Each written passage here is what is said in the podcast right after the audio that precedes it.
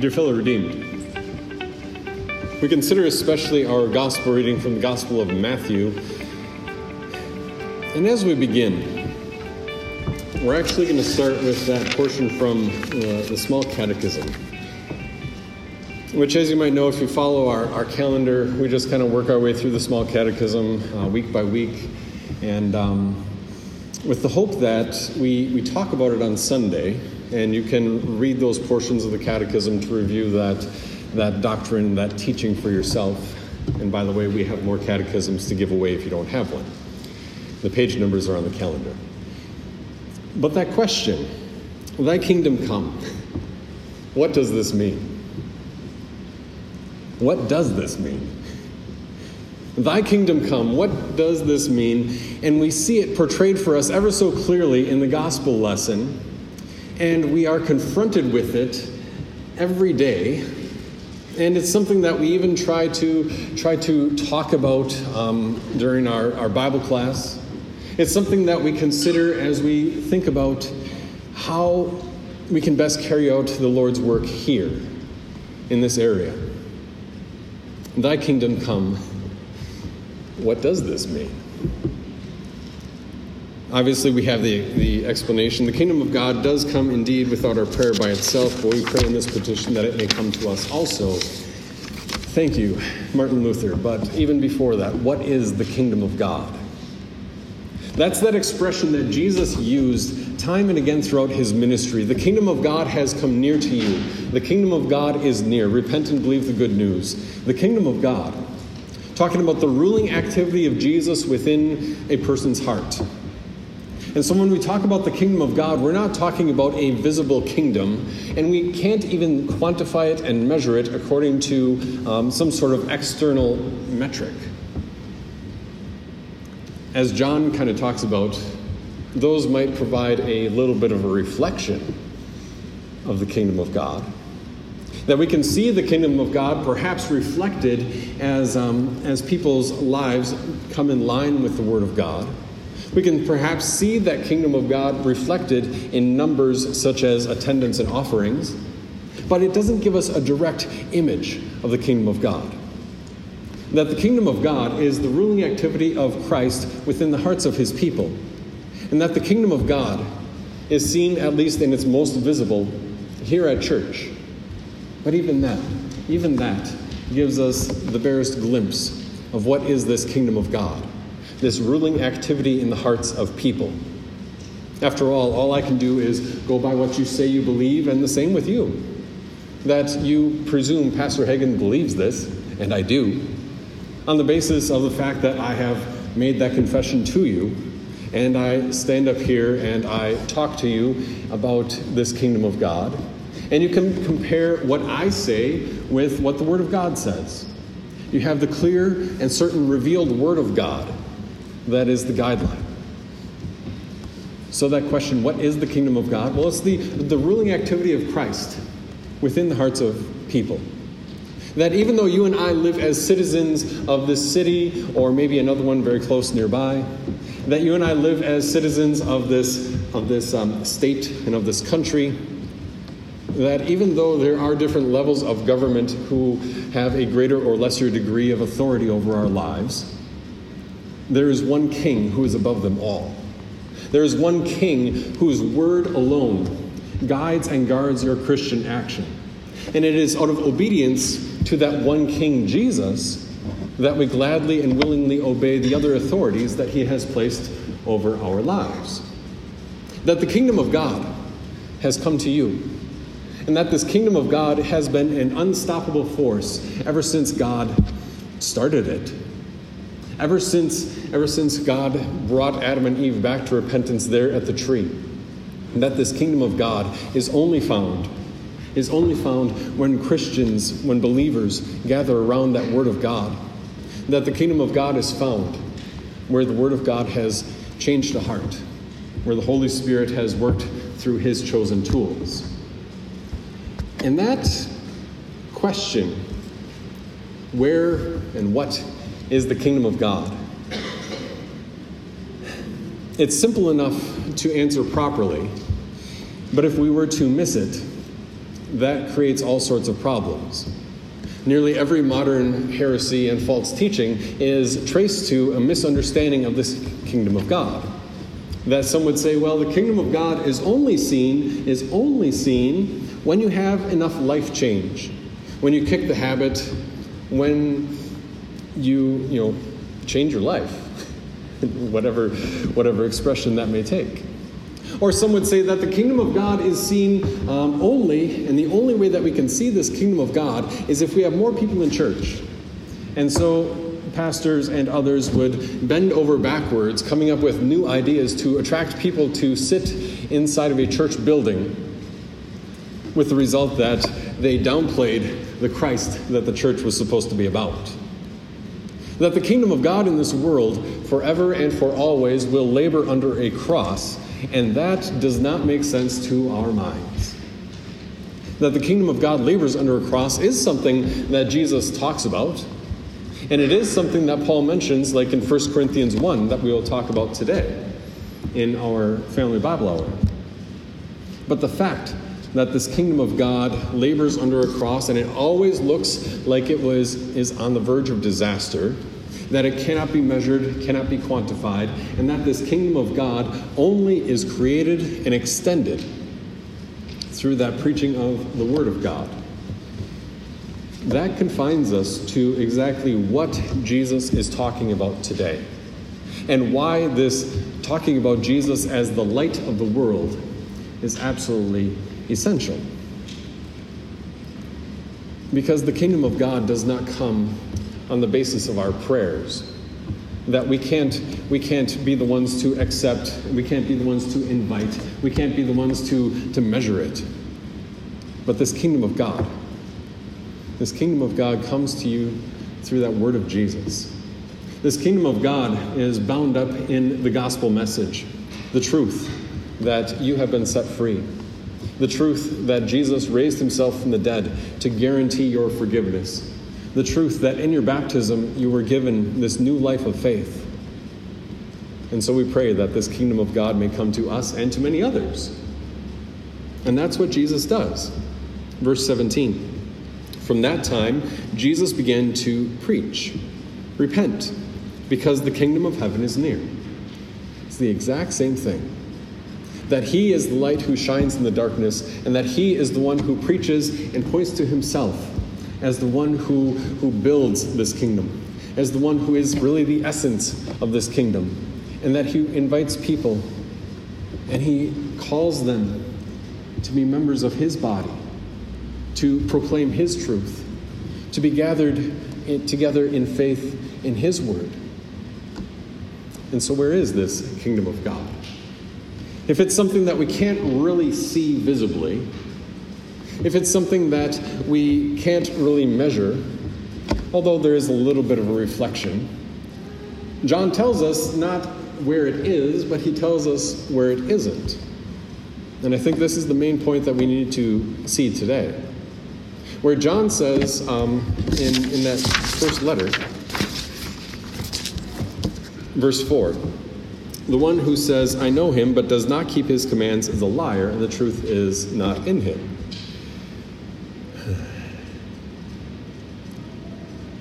And the big idea here is that this Jesus and the historical fact of his crucifixion and his resurrection are unchanging historical facts. And those historical facts apply with a spiritual power to your life and mine.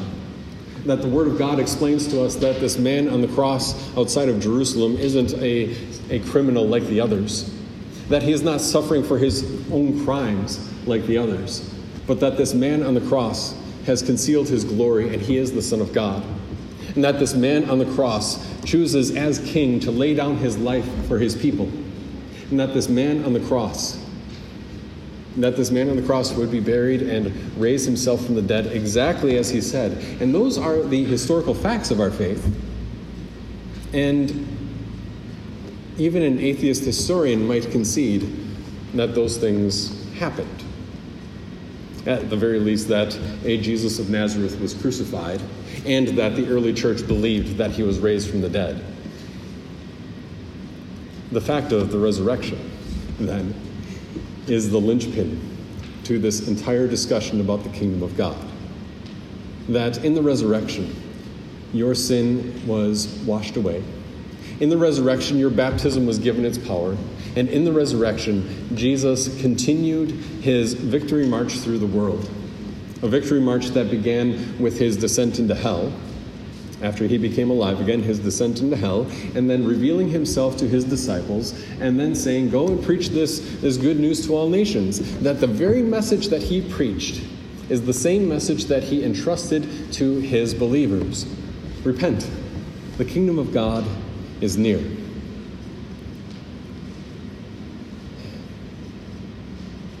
And that simple truth is something that our that we don't want to believe. I mean, we do, but our sinful flesh hates it. To say that the kingdom of God only comes through contact with the Word of God. To say that the kingdom of God is a matter of uh, light shining in the darkness. That the kingdom of God isn't a matter of, of shades of gray and who really knows, but the kingdom of God is a measure of, of certainty. And it's a matter of certainty. And our sinful flesh hates that. For example, we have our loved ones, and we want them to come to church with us, and maybe we've made the invitation, but we tell ourselves, well, you know, they were instructed at one time.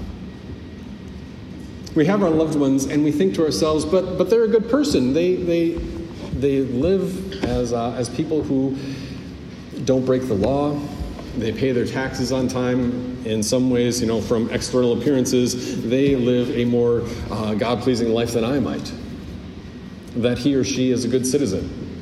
And it's not really my responsibility, like, you, you do you, I'm going to do my faith, and, um, and we just won't talk about it. Our sinful flesh loves the idea that the kingdom of God comes by our action that the kingdom of God is visible by simply living a good life, or that the kingdom of God isn't a matter of light and dark, life and death.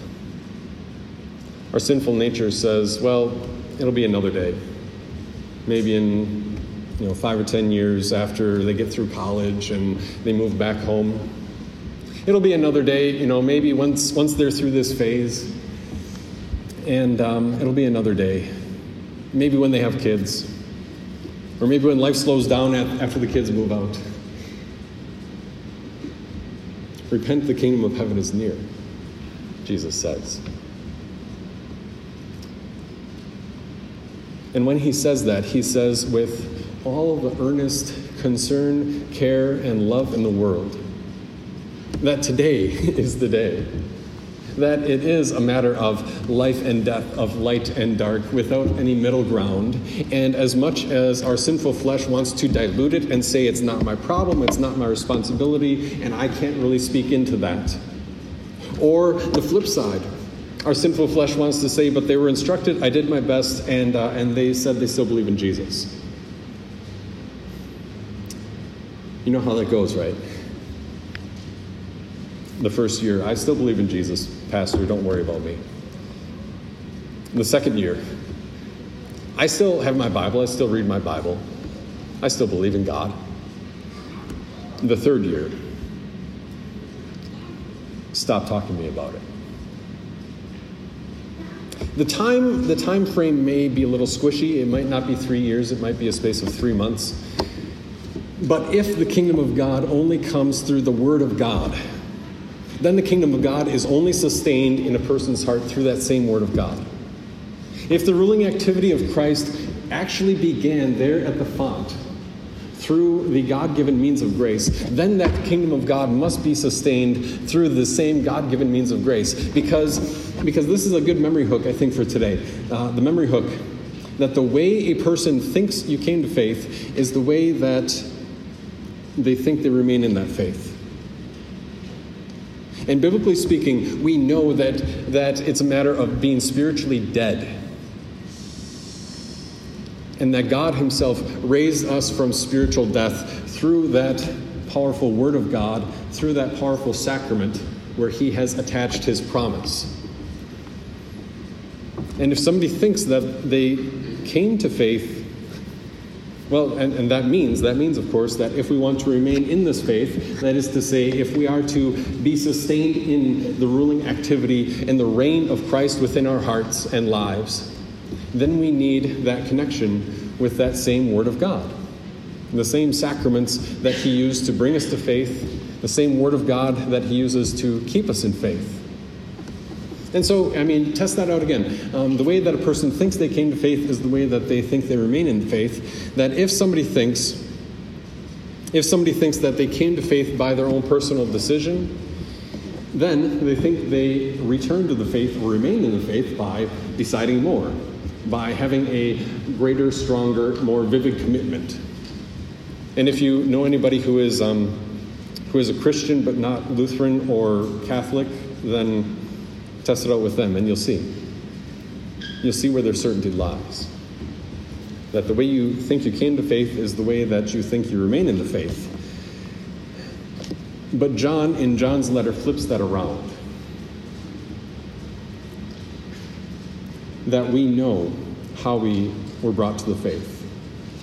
But if we live in a way and promote promote a way that is not in line with the Word of God. The way in which we live is the real confession of faith on how we believe we came to faith. John's pretty clear. He says, um, if, if, the one who says, I know him but does not keep his commands is a liar and the truth is not in him. And the way that we might see this exercise or play out in even among Lutherans is working backward. Well, Pastor, don't worry about me. I don't need to go to church to be a Christian. Um, Pastor, I'll take care of it next week, next month, next year. And what does that say about our faith? That the purposeful ignoring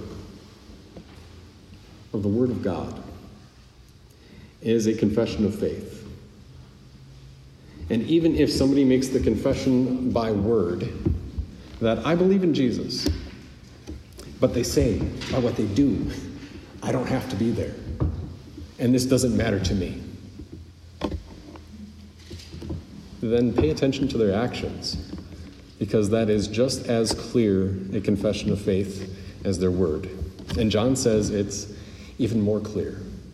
The confession of talk, I believe in God. 1 John 2, verse 4. The confession of walk, but don't tell me how to live the confession of faith, the confession of word. I believe in what I learned in catechism class, the confession of walk, but not right now, not today. It's, uh, it's too much. Lord, have mercy. Thy kingdom come, what does this mean? We see that, yes, it means that, um, that it only comes, as uncomfortable as that makes us it ought to give us hope. Because we don't have to be scrambling around wondering, what do I say, what do I do, and how will God sustain His church over the next 20, 30, 40, 400 years? Because we've got the one thing that matters. We've got this Jesus with His God given gospel in word and sacrament. You've got the encouragement of fellow believers to, to encourage one another on and spur one another on that, you know, maybe today is the day, or this week is the week to invite that friend. We've got the, the clear word of the law, which, um, as comfortable or uncomfortable as it makes us, reminds us that how does thy kingdom come? It does not come by our careful observation. It doesn't come by our action, but it comes by this Jesus who still wants to preach, who still wants to preach the exact same thing um, through his church, through you and through me, as he preached there in Matthew chapter 4 Repent, the kingdom of heaven is near. And what does that look like? It might look as simple as, um, hey, get your butt out of bed. We're going, leaving for church in 40 minutes. It might look as, as simple as I've, I've invited you before, but I'd really love to see you, and I can pick you up for church. It might look as simple as um, examining one's own heart and saying, How can I make my confession of talk line up with my confession of walk? Because if this Jesus is true in what he says, that he is the only light, and if he says that he has attached his promise to this word, then that means all sorts of hope for you and for me. That the one who raised himself from the dead has guaranteed to incorporate you as a member of his body. That the one who raised himself from the dead has guaranteed that your baptism is infused with the power of his resurrection. That the one who raised himself from the dead has guaranteed that you, dear Christian, hold a treasure that nothing in this world can touch. That even if you were to lose everything, that this Jesus has made you a part of his kingdom. That even if the, the city, the state, the, the country, or World War III breaks out, any of those things starts to break down and dissolve around us, you have a king who surpasses them all. You have a king who is worth confessing, both in what we say, the kingdom of heaven is near, and in what we do, the confession of talk, confession of walk. Because this king has raised himself from the dead. Amen.